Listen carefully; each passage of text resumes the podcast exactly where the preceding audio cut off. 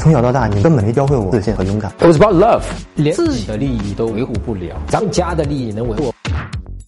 好，我们来看这个问题啊，真哥，我今年三十岁了，还没结婚，只谈过一次恋爱，啊，属于很宅的那种，除了工作以外，就是看看书和影视剧，也不玩游戏，哎，很好啊，没问题的啊，生活很单调乏味，我没觉得你单调乏味啊，和女生聊天的时候也没有什么能够分享给女生有趣的经历，看到女生跟我分享的事情比我跟她分享的多，我就干愣愣的没话接啊，因为。触发不到我自己的经历，女生分享这个事情啊，那么首先这是一个好的信号，也就是说她愿意跟你去讲她自己。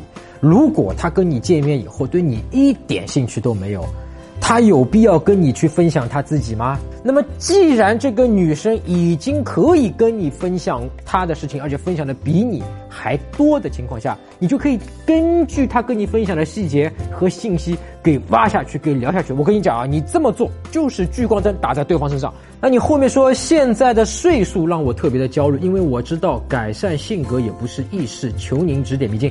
我看下来你性格一点问题都没有，你跟我很像嘛，对吧？平时就看看书，对吧？最多看个影视剧什么的，我也不玩游戏。那你这么说，你在说我了，我生活也很乏味了，对吧？那跟女孩子这块我谈恋爱完全没有问题的啊，所以这一块你首先要去判心，把这一块去掉。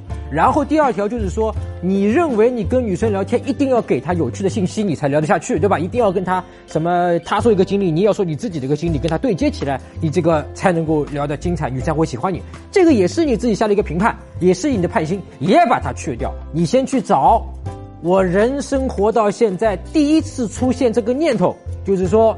哎呦，我跟女孩子讲话，我一定要讲有趣的经历的，是什么时候谁给你的，哪里看来的，对吧？这个事情其实因为就是在潜移沟通里面告诉女生说你是配不上她的。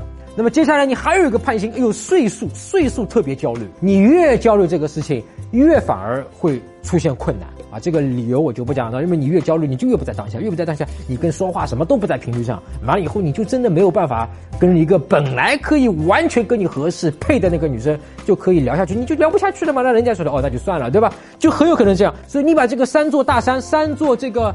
压着你的评判心给去掉，你的自信立刻上升一半，好吧？那你你现在找一个女朋友应该就没有问题了。